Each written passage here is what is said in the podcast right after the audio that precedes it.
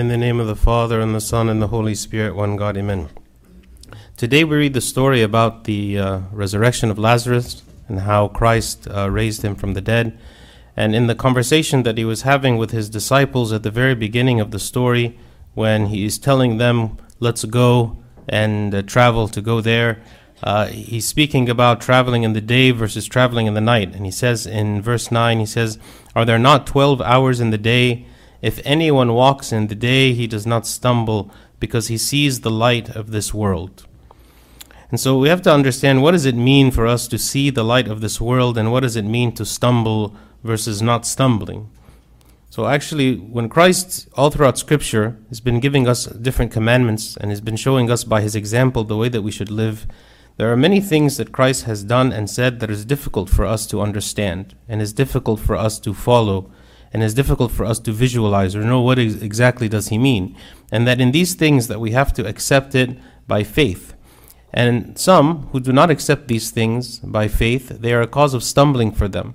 You know we read in scripture about people who did not accept the teachings of Christ and so they left Christ. We're going to speak more about these but the idea is, is that many times the things that Christ tells us to do are difficult and are difficult for us to comprehend and to, to know how is it that we should do them. But if the Holy Spirit is working in us, the Holy Spirit is what allows us to grow, is allowed us to, to be enriched, is allows us to increase our knowledge and understanding and to practice and to believe and understand the things that Christ has commanded us to do. So we are told that we should not be living in darkness, as those who do not understand the Christian faith, but we live in the light. It says what? Because we see the light of this world, right? Those who see the light do not stumble because they understand the teachings of Christ. We do not stumble in our faith, that even though we cannot fully understand something, it doesn't mean that we, we, we don't believe it or that we cannot live according to it.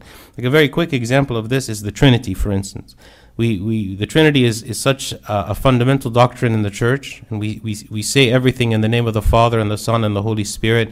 And yet, for us to fully comprehend and understand how God can be one and also three in three persons in one is is difficult. And we use different analogies to try to help us to understand it, but even these analogies are lacking in one way or the other. So someone might look at this doctrine and stumble they might not believe, they might not understand, that they might discount the Christian faith altogether because of a, a doctrine that they don't understand. But but here Christ is calling us to what? To to see beyond this, to have faith in God and to begin to practice and to put into practice our faith in which we will begin to understand. And we'll also be speaking about this. Okay. So what are some things that were stumbling blocks for people, or maybe are stumbling blocks for us in the Christian faith. The first one we'll speak about is communion, is that we are eating his body. It says in John 6, verse 35, and he says, I am the bread of life. He who comes to me shall never hunger, and he who believes in me shall never thirst. Okay? But, he says what in the next verse? But I said to you that you have seen me, and yet you do not believe.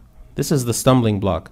That even to those disciples that he had at the time, he, he told them that I am the bread of life, and you come to me and you eat me, and you feed on me, and I will satisfy you. He says, Unless you eat of my flesh and drink of my blood, you have no life in you. And yet, these people who heard this from him, who lived with him, who saw his miracles, who believed that he was someone special, that he was not just anyone, and yet, when he came to this point and he spoke about eating his body and drinking his blood, they stumbled and they said, How is it that we can eat his body and drink his blood? It was offensive. It was offensive to them. Actually, in the in the very early church, um, the pagans accused us Christians of being cannibals because we speak about eating the body and drinking the blood of Christ, and with their darkened understanding and darkened mind, without understanding what we are actually speaking about, they thought that we were physically eating one another, and they considered us to be cannibals. Okay, this is a stumbling block if someone if someone looks at the idea of, of cannibalism in the church, of course this is a stumbling block because they cannot see with spiritual eyes. They can't understand the depth of what actually is being said or what actually is happening. The same was true of the Jews. This is why they didn't perceive or, or understand that Jesus Christ was the Messiah, because he came in a very different method, in a different way, with a different focus than what they were expecting. They were thinking in a very earthly way thinking about he was going to be an earthly king that was going to grant them victory over their earthly enemies. But Christ came as a heavenly king to grant them victory over their heavenly enemies. And yet they did not see this and they did not understand it, and so it was a stumbling block for them.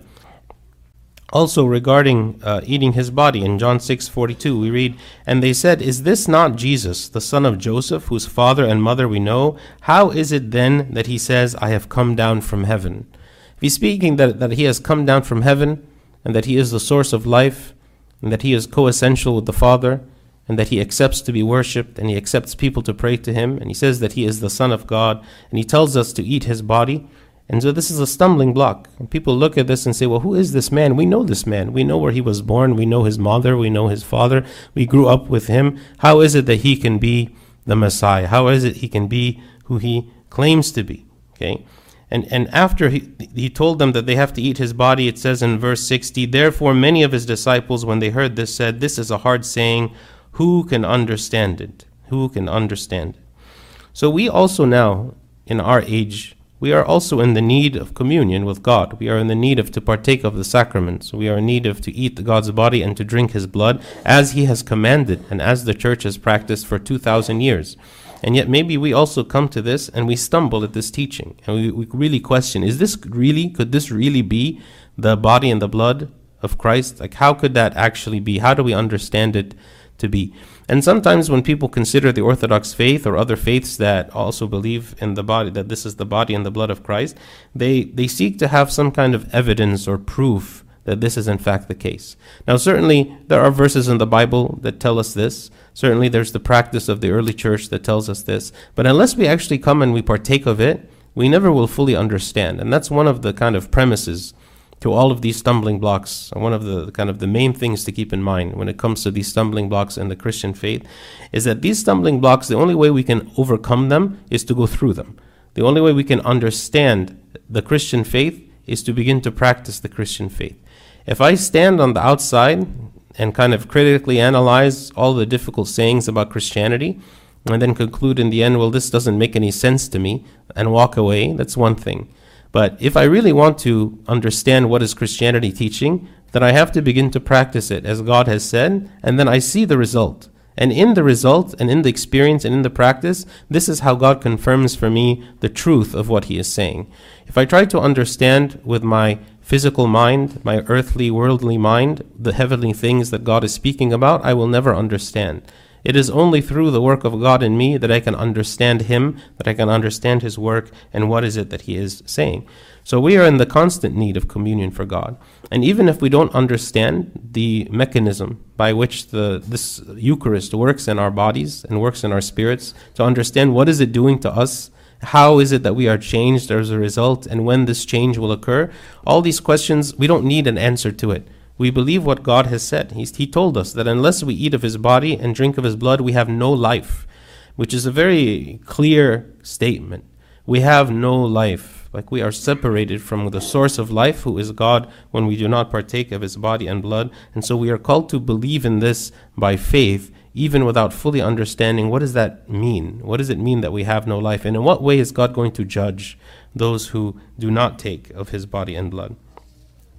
Another stumbling block uh, that in the Christian faith is baptism. And what is baptism exactly?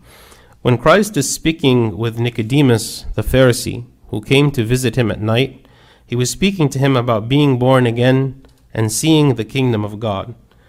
And so when Christ told Nicodemus that he would have to be born again, he, Nicodemus was confused. And it says, Nicodemus said to him, How can a man be born when he is old?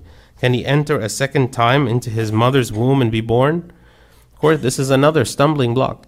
We take for granted what the term born again means because we understand what it means. It's a spiritual rebirth, and we know the mechanism of baptism in the water, and we have all been baptized, or many of us have been baptized. So we understand this. We, we understand from at least from an external perspective what does it mean to be baptized. But here Nicodemus didn't understand this. What does it mean to be born again? What does it mean to have a rebirth? This emphasis on the idea of being born again, again, it tells us how we are transformed and changed and, and recreated in the waters of baptism. It is not just uh, a rite of entrance into the church. It is a renewal. It is a recreation of ourselves that when we go into the waters of baptism, the person who we were dies and is dead and, and remains dead And the person who comes up out of the water again is a new person. And so we have need of this spiritual rebirth. And we have need also to believe and to understand that this baptism is not just like taking a bath. It's not just like any other water. It is a very special water. It's a, it's a water that, that, that God has bestowed upon it this uh, life giving spirit, His life giving spirit, to allow this transformation to happen to us so that we can become children of God. And this again was a stumbling block for Nicodemus and others that look at baptism and they say, "Well, what is this? I don't I don't see what's happening. I don't see how this could be what you're describing it to be. It looks like a very simple thing. It looks like just like water and you're going in and coming out again. Why is this any different?" Again, we have to look at it with the spiritual eyes of what is it that Christ has said about it. He told us that when we go in the waters of baptism, we die and we resurrect. So we have to believe this in faith and understand the importance of it, that this is not just like anything else. This is why we have all been baptized and we all come to the church um, and join the, the congregation after baptism. Another stumbling block uh, for, for people is the Lord's crucifixion. After Christ revealed to the disciples that he had to be killed, it says what? Then Peter took him aside and began to rebuke him, saying, Far be it from you, Lord, this shall not happen to you. It was a stumbling block and it was an offense, especially to the disciples who loved Christ and lived with him and believed in who he was, for them to, to believe that he could be crucified, the fact that he could be killed. Why would Christ allow this to happen to himself and why would this happen? They didn't understand. And about the Gentiles specifically, they would look at this man, Christ, and they would look at him and say, How can you be God? How is it possible for you, who appear so weak and frail and just like any other person, who doesn't even fight back when he is hurt? How can you be powerful and almighty and you can be God? This is not the kind of gods that the, the pagans uh, at the time, the Gentiles at the time, believed in. Their gods were powerful gods. Their gods were the gods that can destroy. They even fought with one another and the gods that prevailed were the ones that were the strongest. And now you're saying that the true God, according to these early Christians, are saying that the true God is actually this man, Jesus Christ, who was killed by other human beings on the cross and died. How could that be? This is a stumbling block for them. This is an offense to them. How could God allow himself to be crucified? but of course, it's because they didn't understand. They didn't understand the reason why that he had to die. They didn't understand that his death was actually out of his love and that he didn't die because he was weak and couldn't stop it. He allowed himself to be weak. He allowed himself to go through this for the greater good, which is for the for our salvation. So again, it's a stumbling block when we don't understand why. We have to understand the reasons why the things are in our faith and not just kind of accept it without fully thinking about it or, or knowing why this is happening. Another stumbling block for St. Peter specifically is in John 3, verse 18, or verse 8, sorry, when Christ comes to wash the disciples' feet. And as he begins to wash the disciples' feet, it says, Peter said to him, You shall never wash my feet. Why is it that you're coming to wash my feet? Why are you coming like this? Like imagine that Christ, who is the Master, who is God, is coming to wash our feet. He's coming to like humble himself in front of us. Like like it's very disturbing that we would think that God would do this for us. Like how we do not deserve this. Like we should be the one washing his feet, not he should be the one washing our feet. But actually, again, why did he do this? It showed us our need for purification. It showed us that He is actually the one who purifies us. That when I go and confess my sins, God is the one who purifies me. God is the one who cleanses me. God is the one who changes me. Right? So, so this idea of washing the feet was not a washing of the feet because of honor. It's not like God is trying to give the disciples some kind of honor. He's trying to save them. He's trying to give them what they need. He's trying to give them to be purified, to be sanctified vessels so that they can inherit the kingdom of God. Right? Again, this was a stumbling block. Why is it that Christ is doing this? Christ did so many things that was difficult to understand and would make us question what is he doing? Why is he saying this? So this is again why we have to accept things by faith. We have to accept what, what he did and, and, and not just according to our own understanding. Another stumbling block that people experience about the teachings of Christ was related to divorce. In Matthew chapter 19, it says, And I say to you, whoever divorces his wife except for sexual immorality and marries another commits adultery, and whoever marries her who is divorced commits adultery. His disciples said to him, If such is the case of the man with his wife, it is better not to marry. Again, this was a difficult teaching. This, this very high moral standard. We're saying, on, there's no divorce. And not only that, he says what, for instance, about adultery? He says adultery is not just the physical act of adultery, but adultery is the mental act. It's simply lusting with the mind, right? Christ made, made it very clear that sin is first with the thought and then later with the action. The first sin is with the thought. So this very high moral standard God is ex- expecting from us, how is it we can accept this? How is it that we can understand how to live this way of such a high standard? And again, it's we stumble in this because we don't understand the power that God gives us to live according to his commandments. If God were just to give us certain commandments that were very difficult for us to obey and says, "Okay, go live this life. Live your life this way and live with this very high standard." But I'm not offering you any help. I'm not telling you what to do. Just go do it on your own. This is actually a, a belief of some people in the early church. Um, there was a man whose name was Pelagius and he believed that you could attain salvation simply by your own effort. Like you could essentially live a moral and righteous life without the work of God in your life, but simply because you, you have use your will and you work very hard and you be very careful and you live essentially without sin because of your own effort. And of course, we know this is false, right? We, are, we have all ha- have inherited corruption, right? We are unable to live righteously. We're unable to live without sin. And so this is why God works with us. This is why God sanctifies us. This is why God betters us. This is why God forgives us whenever we fall into sin and temptation.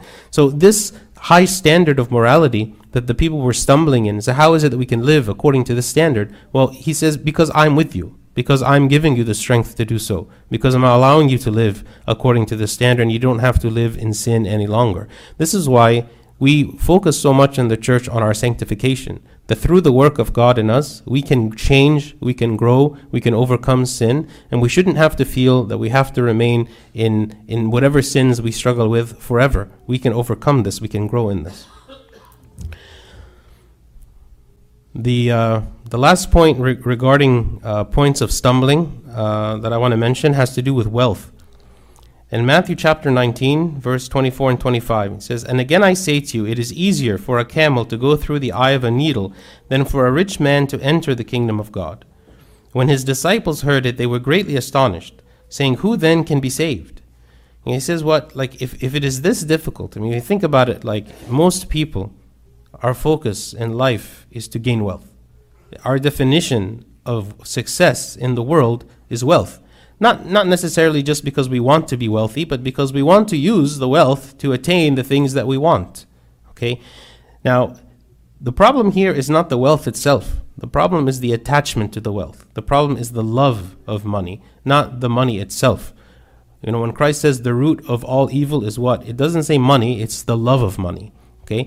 So if on the one hand, as human beings, we spend so much of our effort gaining money, wanting to use the money, seeking the use of the money, and maybe oftentimes sacrifice our spiritual life as a result.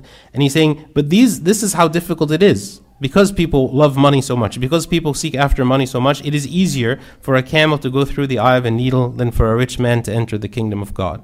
This analogy gives us a, a, a, like a perspective on how difficult it is because those who love money seek only money. Those who love money go only after money and everything else is sacrificed as a result. So this is again a stumbling block. If, if the normal ways of the world, if the normal ways of our life, if the ways that we've been taken for granted throughout our life, the way that we've been taught throughout our whole life, those things are incorrect. Those things are wrong. Everything that the world is teaching us either directly or indirectly, is actually leading us in the opposite direction. This is why it is so difficult to enter the kingdom of heaven, because we have to come out of the system. We have to take a step back and realize that the system of the world, the system we were born into, the system that is leading us in a certain direction, is flawed, very flawed, and is wrong. And, and, and so often the things that we are taught or the things that we are told or the things that we are exposed to, we have to question these things. We cannot just accept them and live according to this way. And this infiltrates the church as well, because we as human beings are in the church and also live in the world. So the, the wrong ideas and the wrong thoughts that we learn in the world, we bring it to the church, and sometimes it begins to infiltrate the church and we begin to think in the wrong way. For instance, you can have a church, for instance, that's obsessed with money, a church that cares only about money and wants to gain more and more and more money and have more and more people and gain more and more. So that's not the pers- that's not the right perspective of the church. The right perspective of the church is we want the salvation of the people. Now we might need money in that goal, but the goal is not the money. The goal is the people. How is it that we can bring salvation to the people and provide the people what is it that they need? Finally, I want to speak a little bit about how to deal with these teachings. How do we understand these difficult teachings so that they do not become stumbling blocks for us? The first is we need to first have the right understanding. What is it that God is commanding us to do? What is He telling us to do? When we hear these difficult teachings, what is the context? Why is He saying this? Read, read in the Word of God and understand how what, what He's saying. Okay. The next is, like we said before, we have to start doing it first and then understanding it later. Right? The way we understand things in the Christian life is by experiencing it, is by doing it right? We can read about it all we want, but until we begin to do it, we won't understand. For instance, we might all understand that prayer is important, but until we begin to pray, we won't really understand what prayer is. We won't understand what it does. We don't understand how powerful it can be. We won't understand what does it mean to speak to God and how it can change our life. We can't just look at it from the outside and study prayer from a, like an external perspective and say, okay, this is prayer, this is how I'm supposed to pray, this is all this, but I don't understand it. So because I don't understand it, I don't understand how it could do anything, I'm not going to do it. Or I don't understand how, you know, in the liturgy we're eating the body and the blood, so I'm not going to do it. Or I don't understand why fasting is important, so I'm not going to do it. Right? In all these things, we miss out on the blessing of participating with God and working with God because He is the one who gave us these tools for our salvation. For instance, in fasting, we might not understand why fasting is important, but someone who fasts regularly and doesn't just try to do the minimum, but seeks to fast and fast for the right purpose and the right understanding, will see the benefit in their life. And this is something that we can experience. So we first have to do that's the first thing we have to do is we, we do what, what, what God tells us, and then we will understand later, not to wait to understand so that we can do. And of course, we have to have faith. We have to have faith. Why? Because the mysteries of God are mysteries. We will never fully understand them. We might, we might experience them, we might see benefit in them, but how do they actually work? How does God actually change things? How do the mysteries function? This is why we call them a mystery, because God doesn't reveal this to us. He doesn't tell us why. And so we, we work and we believe in God based on what He said, not because we have full understanding of Him. We also have to understand the power of the Word of God, right? The Word of God is the one that we go to to understand things, to teach us things about the, about the Christian life, about the Christian commandments, of what is it that God has asked us to do. So we have to read it. And we have to read all verses that are associated with a specific concept. Because sometimes people will read one verse, and from that one verse, they will get like some understanding of it, and it would be a flawed understanding because they're taking it out of context. But if they read all the verses associated with this topic, then maybe it would give us a much better understanding. Also, reading the writings of the church fathers and commentaries and things like that help us understand, have a fuller picture of what is it that God is teaching us. Finally, acquiring the mind of a spiritual person. A person who looks at things with spiritual eyes understands spiritual commands, but someone who looks at things only with worldly eyes will not understand spiritual commands. This is why in, in, the, in the Orthodox faith, it's not just about learning, right? It's not just about academic work. It's not just about understanding things. It's also about experiencing things. The spiritual life is just as important as the, as the education for me to know the history of the church, to know the rites of the church, to know the theology of the church, that's all important. But without the spirituality that goes with it, it's just a dead religion. It's just a bunch of information that maybe you know you can become an expert at, but without the spirituality that goes and the experience and the experience that goes with it and the application of those things that go with it, then we we, we are not reaching that spiritual mind. We're not, you know, achieving and having that spiritual mind, that spiritual perspective, so that we can fully understand what is it that God is asking us to do and why He is asking us to do it. So may God grant us this spiritual mind, so that we do not stumble at the commandments of Christ, and that we don't look at his commandments and we discount them, or we think that they're not important, or we think they're too difficult, or we ignore them altogether. But instead, when we see difficult teachings of Christ, we embrace them and we say, God is giving this to me for a reason. This is intended for me. It's not intended for somebody else. It's intended for all of us to practice, to, to gain experience in, to grow in, and to draw closer to God through. And glory be to God forever. Amen.